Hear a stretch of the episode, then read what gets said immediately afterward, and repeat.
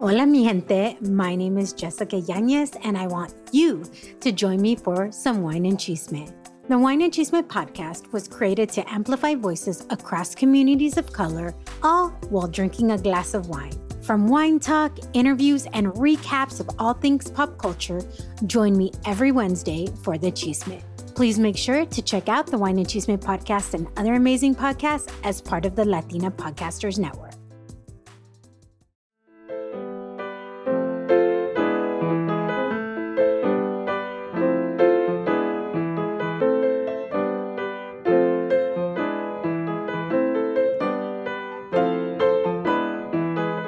Hola, hola, mi gente, ¿qué tal? It's your girl, Odalis Jasmine, and y'all are tuning into the one and only Hello Latino podcast. Today I'm talking to Sandra Velasquez, a Mexican American founder of Nopalera, which is an iconic and culture forward bath and body brand that celebrates and elevates Latino culture and, of course, Latinx goods. She launched Nopalera in the middle of the pandemic, y'all, from her Brooklyn apartment with no outside funding or savings while working as a sales and distribution manager in New York City. I mean, she gives you a little more of the cheesemint in this episode, but this brand attracted dream retailers like Nordstrom, Free People, and has been featured over 60 national publications. Sandra also hosts the Nopalera podcast, which shows her journey of building a brand in real time while sharing stories of others in the community to inspire other entrepreneurs. She gives you a little bit of that sauce in this episode, so let's jump into it.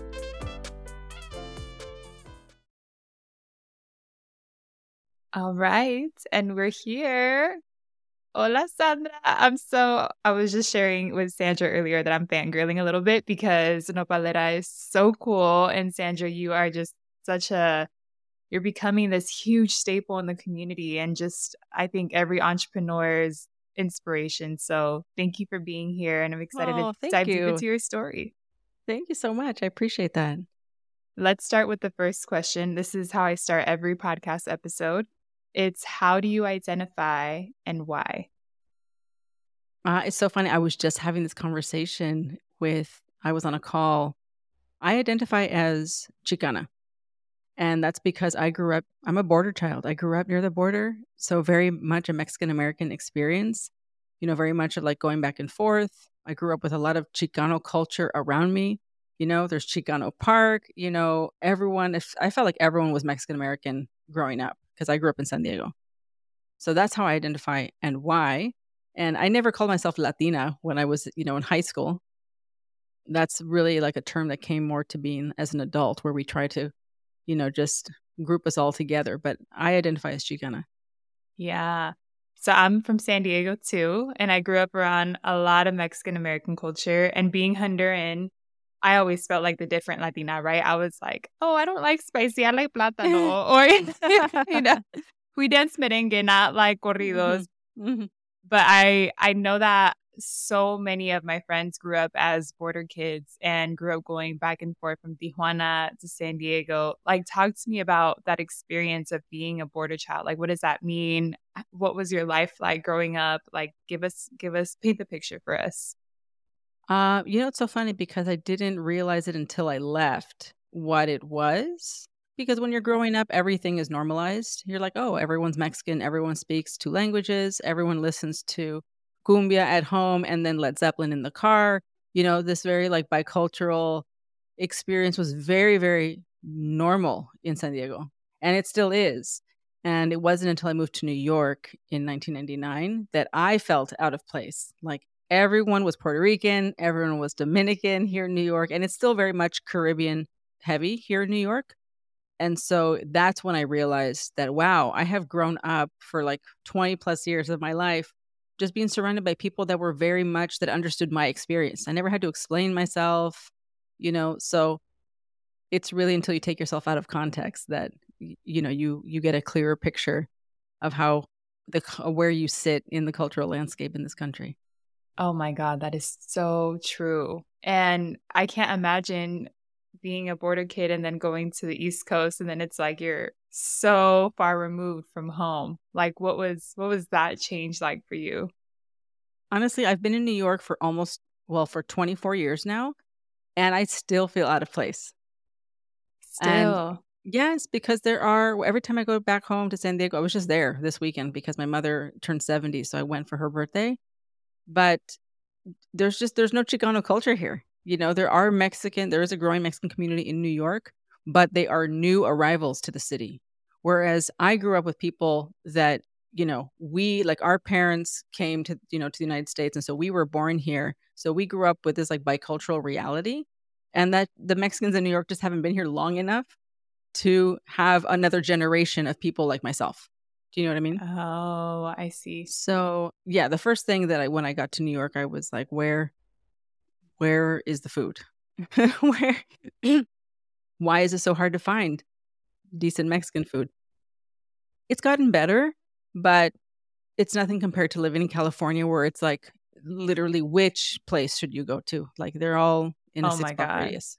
I mean, even not just California, San Diego. San Diego just has oh top tier. I've lived I've lived different places around California and nothing compares to San Diego Mexican food. I know. I'm like, really blessed. really really spoiled. I know. So and, that was for me the biggest cultural thing, right? Is just whoa, uh, not everyone is like me and not every Latino is like me, you know? That when I moved to New York, that was a big wake up call. Did you feel like when you moved to New York that you really stepped into your Chicana ness, or do you feel like you started to really tap into like this Latino, Latina mindset, or did you just like what was that identity for you? How did you navigate that? Yeah, I don't think anyone here refers to themselves as Chicano or Chicana in New York. I just don't think that there's a huge population. I mean, if there any if there's anyone that does identify that way, I have not met them. and so growing up in San Diego, I think the difference too is that when you grow up in this country, people just refer to you as the heritage of your parents. So growing up, I was I would just say like I'm Mexican. Even you know, but then if you go to Mexico, they're like, but you're American. Don't you live in weren't you born in America? So it depends. It's everything is context. And so I really kind of like grew into like my Chicano identity, I think, like as a young adult in California. And then moving to New York, I feel like I almost, not like I had to let it go, but no one knew what that meant. so it was like, what was the point of trying to explain it to people? You know, and and I still, you know, don't really explain to people because you either know or you don't know, you know? Yeah. And speaking of like that educational piece, for those who don't know what Chicano or Chicana means, can you give us context on what that means for the Mexican American community? Yeah. I mean, Chicano is like half of, you know, the Mexica, where like the, you know, the indigenous people that lived in Mexico. And so that is where the term Mexico came from. It came from the Mexica. And so Chicano and Chicana is literally just that in half. Instead of like Mexicano, it's Chicano. So that's, you know, that's kind of where it comes from. And it's just a Mexican American identity. It's very much rooted like there are no Chicanos in Mexico, right? Chicano is an is a Mexican American identity.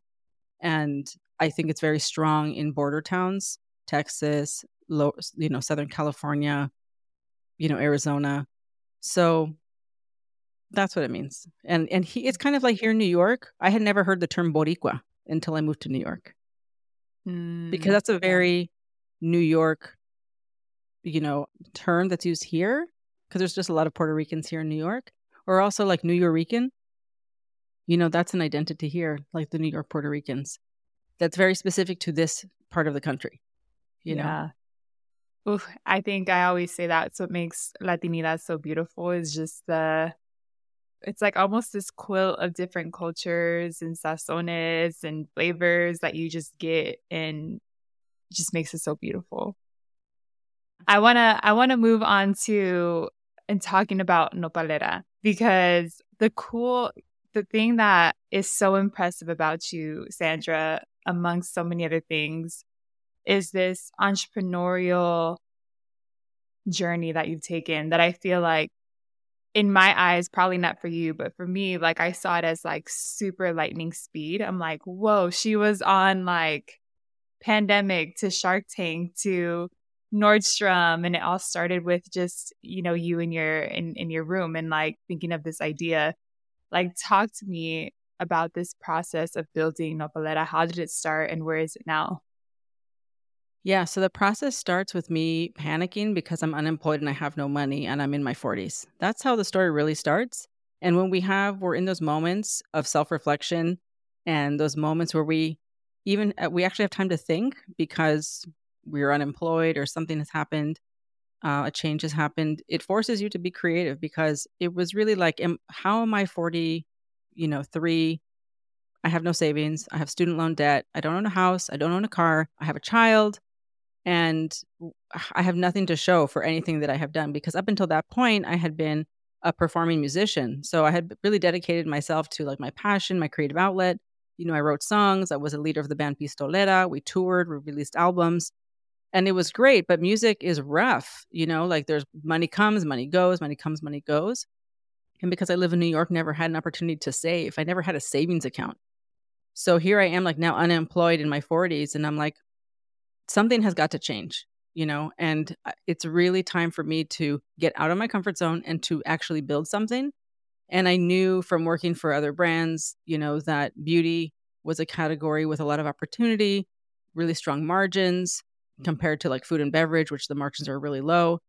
And I just saw the opportunity to build, again, like a high end Latina brand, really to celebrate the culture through a brand and a product because I had already been doing that through music. I used my my musical platform as the place where I celebrated and championed my culture. I sang in Spanish, I sang about women's rights, immigrants' rights. And so now I was just transferring that passion, that mission over to a product brand. The only problem is that I had no money to start a brand or a company, and I didn't even know how to get products made. Mm. So so I'm like, okay, well, so I enrolled in formulation school and I learned I studied formulation for a year. I learned how to make the products. I made the products myself for the first year. And, you know, I want to just make the distinction that the reason I did that is not because I don't want to glamorize DIY or like making everything yourself because that's not scalable. I only did it that way because I had no other resources and I literally did not know how to get products made. so now I do. Now I have manufacturing partners. And so I used my credit card for everything because, you know, it's like when you're in debt and you have nothing to lose, like, what do you have to lose? I'm like, what's another $4,000 on my credit card, you know, I can pay that off over time. I've always had debt my whole life. So, you know, it wasn't a big deal to me. What are they going to come take away my house that I don't own, you know? So, I just I just did everything on a payment plan. Like I can't stress enough that this entire brand was built on a payment plan because I would wow. buy what I needed and then, you know, make stuff and then I would like pay it off over time. Even my branding, which I knew was going to be an important investment for Nopalera, I paid on a payment plan. I asked my designer, "Hey, I don't have money to pay for the branding. Can you can we space it out over 5 months?" And luckily she said yes. And that was the only way that I was able to pay for the branding on all the packaging, pay for the, you know, the like the tins and the, you know. So, anyway, that's really how it was born, you know, wow. and um and I just put a lot of effort, not effort, what's the word? Like a lot of thought, a lot of intentionality behind the brand from the very beginning because again, I'm not like 20. I'm in my 40s at this point. So I'm like, if I'm going to do something, it's going to be stellar. I'm going to make it so that it's going to be so beautiful and so overly Latina that that Latinas are going to see it and immediately recognize themselves in the brand and they're going to be attracted to it. And I'm also going to make it so beautiful that other people that are not Latina and don't even know what a nopal is are going to also be attracted to it and want to be a part of it. And so that was very intentional. And that's exactly what has happened. Wow. I mean, look at the, I'm looking at the nopalera in the background. I'm like, yes, it's just so beautiful. How, like, what, what was the root intentionality? Because I know you weren't just like, oh, I want the pretty colors and I want nopales. Like, I, there was so much more story behind that. Can you tell me, like, what's the, what's the story behind the intentionality with nopales, with the branding, etc.? Well, you know, nopales are something that we grew up eating. So it's very Mexican. Uh, my parents have a nopalera in their front yard. So for anyone that doesn't know, nopalera is just the name of the cactus when it's in the ground, like the name of a cactus patch. Or, you know, when we cut them and we eat them, we call them nopales. When it's still a plant in the ground, it's a nopalera. And here is this plant that I've literally grown up with my whole life. Total, it's everywhere in Southern California. I mean, you can't not see nopales when you, if you live in Southern California or the Southwest and yet it, it has been kind of like overlooked, right? Everything we have tons of beauty products with aloe vera, right? And but nopales are actually more sustainable. They're re- highly regenerative. Like you cut off a pad and a new one grows. Like my parents just keep eating from the same nopalera. They keep cutting, you know, pencas. Oh, wow. They make no, you know, ensalada de nopal, and new ones just keep growing, and they just keep cut. You know, it's just so regenerative. It's amazing. And so I just wanted to center the brand around this plant because of its symbolism culturally. Every Mexican person knows what nopales are. It's on the Mexican flag. And there's a whole legend and beautiful history behind, you know, why there's a nopalera on the Mexican flag, which, you know, people can look up. But so as an ingredient, you know, it's great. As a cultural story, it's it's it doesn't get any more Mexican than the nopal. Mm-hmm. and and so the idea was to take this plant that has been that is ancient, that's resilient, that's multi beneficial, that can be used for many things aside from just being a food source. You can also use it, you know, to cleanse your skin and hair, and to create an entire brand around this and and center it around the resilience and the beauty of the culture. You know, so there is a reason why I chose the nopal and not like another plant, or not just building a mm. brand and trying to use just any kind of ingredient it's it all starts with the nopal. That was inspiration. And it was really to disrupt the Eurocentric beauty space because it's all French and Italian brands in the premium space. And so everything I do has like a social political under underpinning. Um, yeah. Even when I wrote songs, you know, I it was like fun dance music and it was cumbia. You could you know you could dance to it, but the lyrics were serious.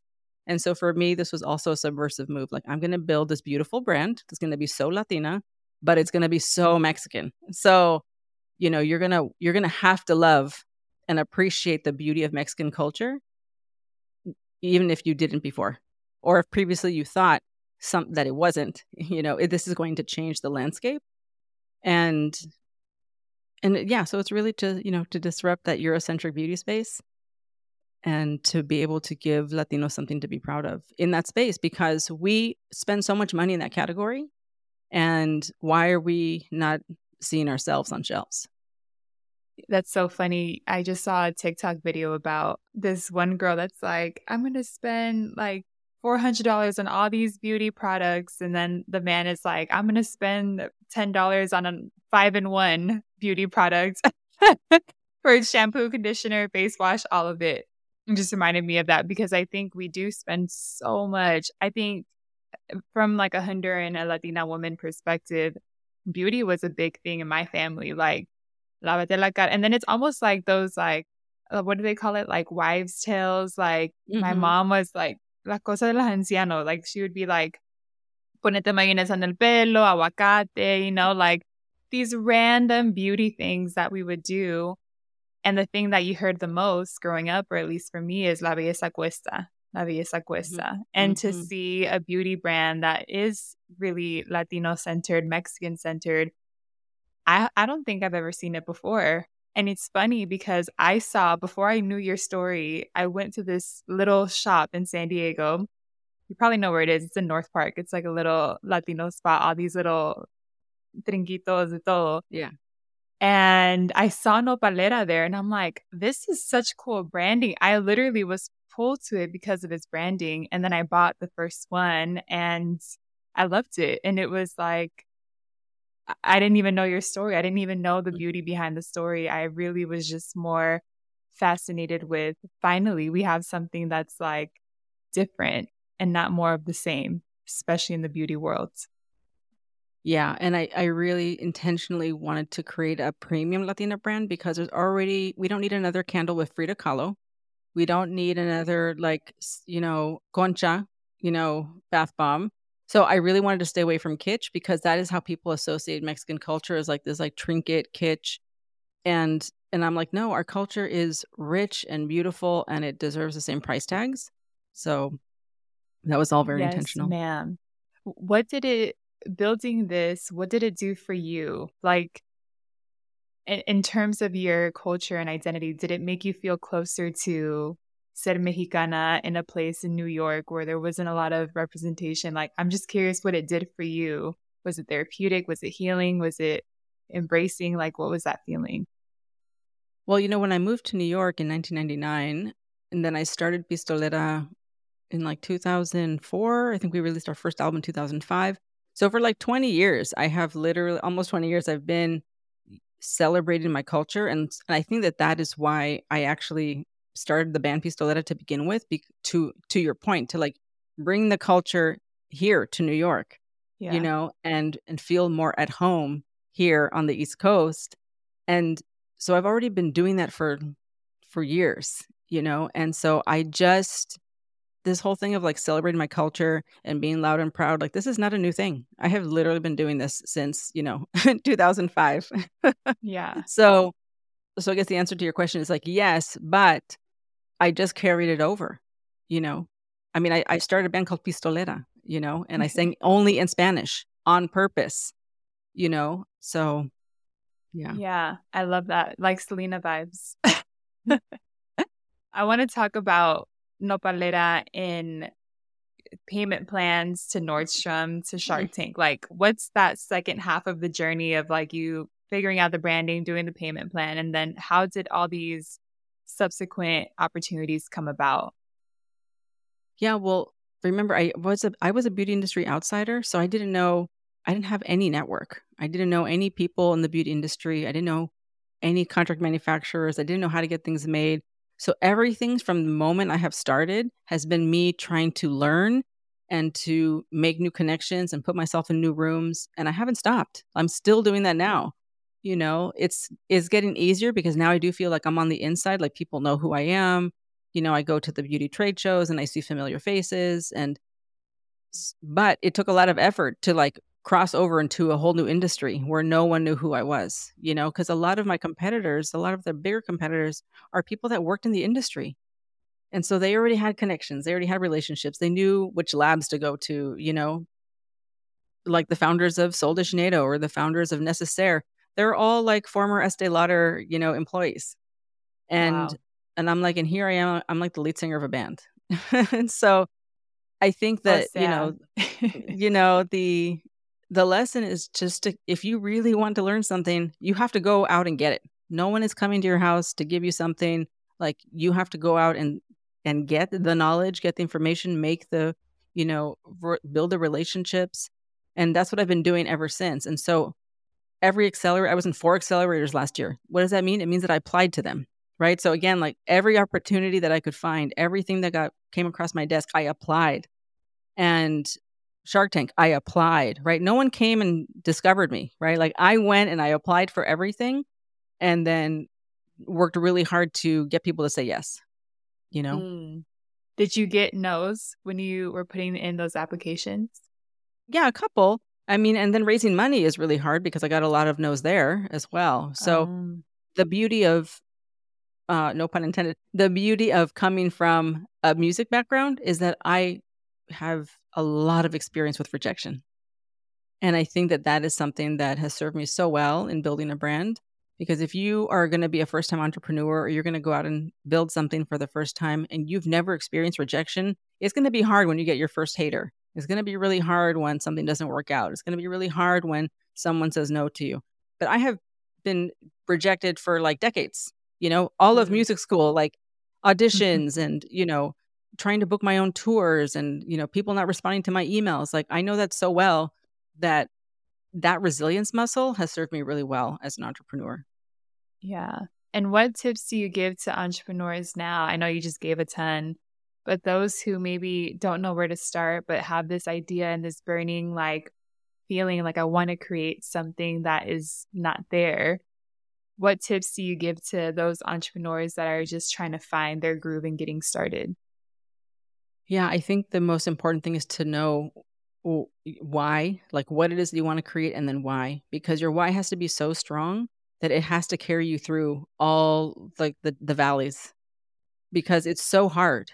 You know, even now, like I have a team, I raise capital. It's still so hard. It's still stressful. You know, I still have to manage my stress. I go to like the doctor to get like, what supplements can I take to like help me not panic you know it's hard so you have your why you know like has to be so strong you know and it can't just be well because i like to make stuff or because i because i like it you know because when you're creating a, a business or a brand You are you are in the service industry. You are of service to your customers because if you don't have customers, you don't mm-hmm. have money, you don't have business.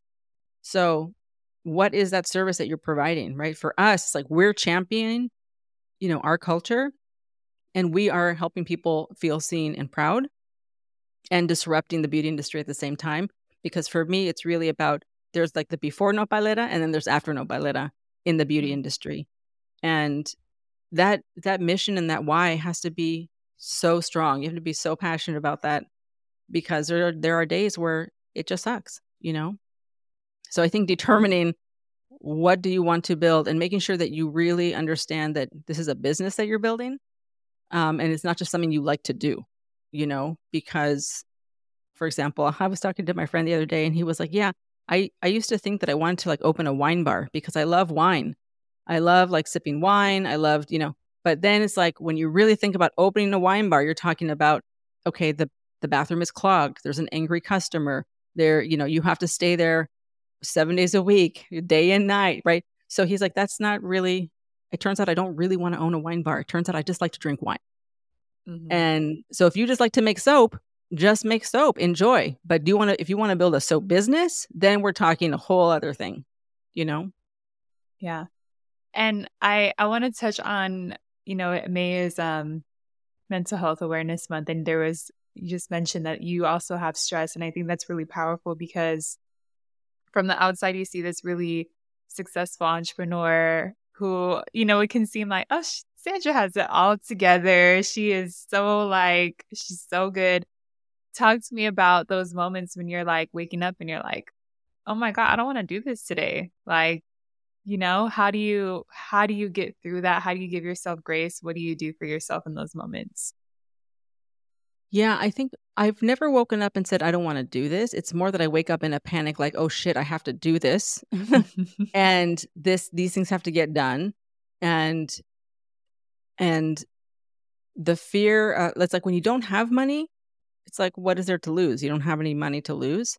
But when you have money and you have now employees, now the fear of losing money is actually stronger than it was before mm. because now we have money, right? And and so that working on your mindset is a whole other thing. You know, working on your mindset if you come from scarcity and this is something I didn't really know until I started Nopalera that I had a lot of like old money wounds related to how it was raised around money. And, it, and my parents are great. It's not like they they were they didn't talk about money, but you know, you learn and absorb things by the way, you know, you see your family live. And I realized that you know, in my family there is a fear of money, which is so weird. Like there's this fear of money that money equals problems, money equals responsibility, money. So it's almost better like to not have money because if then if you don't have money, that you don't have to worry as much. And that took that takes a lot of unlearning, you know. So there's I'm still I think the thing that I still have to work on so much is that part of it. You know, is like the identifying these like thoughts and fears and understanding where they come from. Why do I even think that? Why do I feel this way?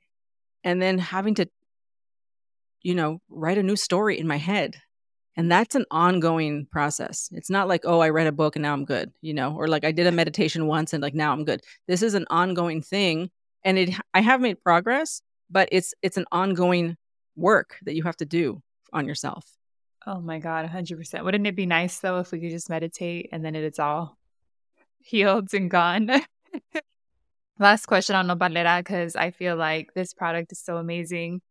Was this something that you used? Just a personal question. Did you use like nopales when you were growing up? Was it something that was like, oh, ponete nopal en la cara, like, you know, like the aguacate mayonesa in the hair? Was this part of your routine as a kid?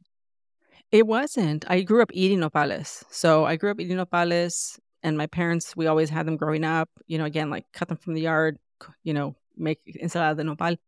And so it wasn't until I started learning how to make soap because again, I'm unemployed, I have free time, and I'm like, let me start learning something.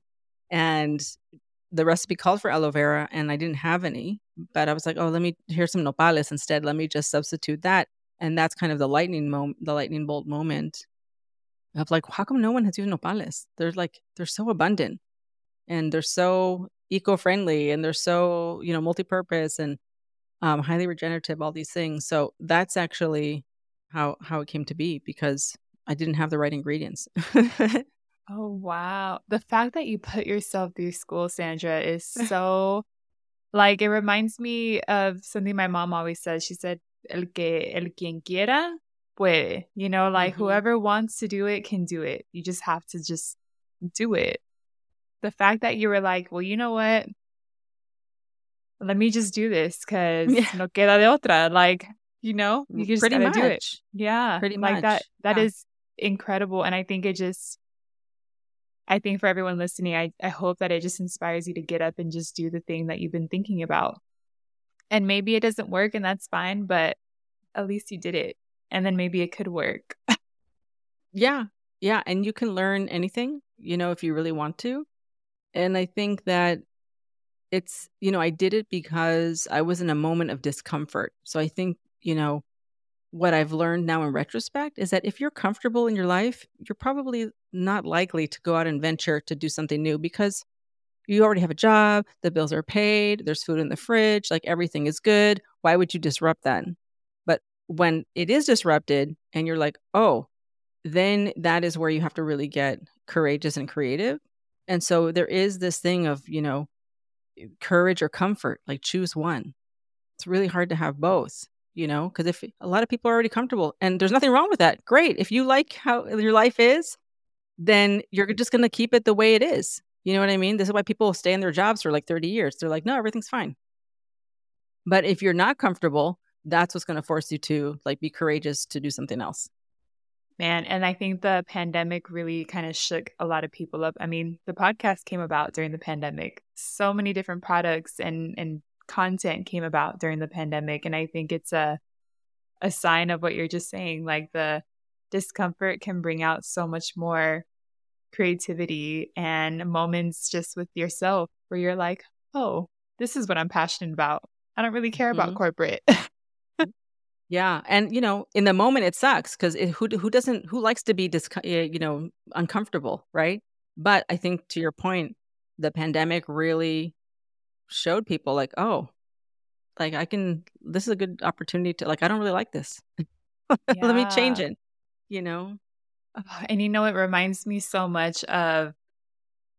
I'm not an immigrant, so I don't know that immigrant experience. But I think if I were to equate it to anything, it would be that feeling of like my parents came here in a very uncomfortable position, not knowing the language, not knowing the culture, trying to build a whole family and get a house and get a job and all these systemic barriers. And I always say immigrants navigate the shit out of a world that was not mm-hmm. created for them. And I think that's what makes them so great. That's what makes, you know, their generation so great to shout us out. But you know, yes. I think that immigrant experience of being so uncomfortable and how they were able to build from that discomfort, like we have that power in us as well. And I feel like I'm hearing that in your story and just that grit, that resilience, that hustler mentality that I'm going to put myself through school and learn how to do this. Pretty much, yeah. I mean, and I think it's, I also have to shout out my mom because she is an immigrant. She came here when she was an adult spoke no English, learned English, went to community college, put herself through, you know, state school, then went to law school. And then, you know, she was like, I'm going to be an, I'm going to be a lawyer. And then went to law school, you know, and it's it's that same like let me just do it kind of attitude. And so I really had that model to me. And so I'm really grateful for that because not everyone has that. Oh, shout out. She also turned 70, right? yeah, she just turned 70. Yeah happy belated birthday to La Mama de Sandra. I yes. I'm really I'm really grateful that you're sharing this journey about Nopalera because I feel like there's almost I don't know if you felt this. I probably probably maybe when you were younger when you were first starting this band because I'm like it sounds like she's been a hustler from the beginning. But I think there's often this fear of do I choose to your point comfort and stability or do I choose this route of creativity and passion. And I feel like sometimes our community, because we come from a lot of scarcity, because a lot of our situations aren't stable, success equals stability in a lot of cases. you were an artist before Nopalera even came about. You were an artist. Like, how did you navigate? Did you ever feel that like stability, creativity, passion? Like, how did you navigate those worlds? Yeah, I because I live in New York, which is a very expensive place to live, mm-hmm. I always had to have a day job. And so I found an easy one that didn't suck my energy um, I worked at a college as a college administrator. So I had the college or like the school schedule. So it was like a month off for Christmas, spring break, all of summer off. You know, I had all these vacation, massive, massive. The only way you can have that kind of vacation schedule is if you're actually a teacher. And so I pretty much had like the teacher vacation schedule because I worked at a college and I kept that as my job for like health insurance. I, I was paid so poorly. Like this is why I never had any money because I was so underpaid. But I was like, where am I going to find a job that gives me health insurance that allows me to tour, you know, and have so much freedom of time? And so that's why I, I worked there for so long. And so that was so I kind of like did both. I kind of ha- I needed like a little bit of stability, but I also really wanted to dedicate my time and energy to like my creative endeavors.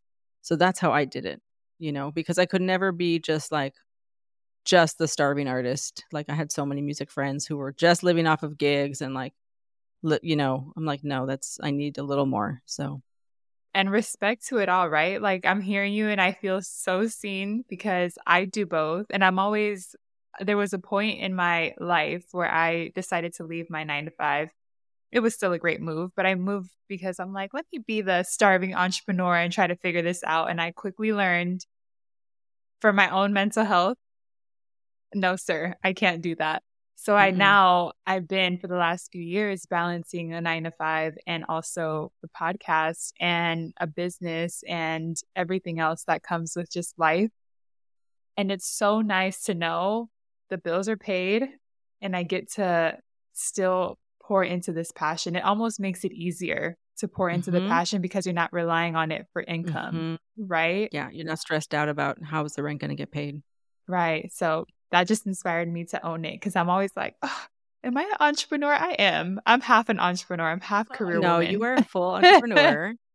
um, and listen, I think the other way to think of it is like people who are entrepreneurs, they have multiple revenue streams.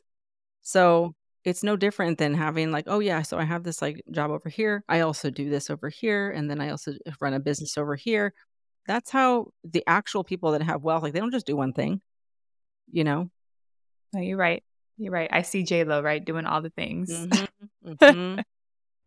oh my god sandra thank you so much for being here and talking about nopalera talking about your story i want to end with one quick brindis with i don't know if you have cafecito water I drink way yeah, too much coffee. Water. So I have, have water coffee. but I want to close with a brindis and I want to give you the space to say what you want to cheers to and what you want to manifest for the Latino community, the Mexican community, Chicano community, whatever you mm. decide. Mm, thank you for that opportunity. I would like to toast to all of us that we all stand in our power and recognize our worth and dream big and understand the impact that we can have when we do stand in our power. Yes, yes, yes. Salute to that. Gracias, mm-hmm. Sandra. Mm-hmm. Cheer. We have to drink. Bad luck if we don't. Mm-hmm. mm-hmm.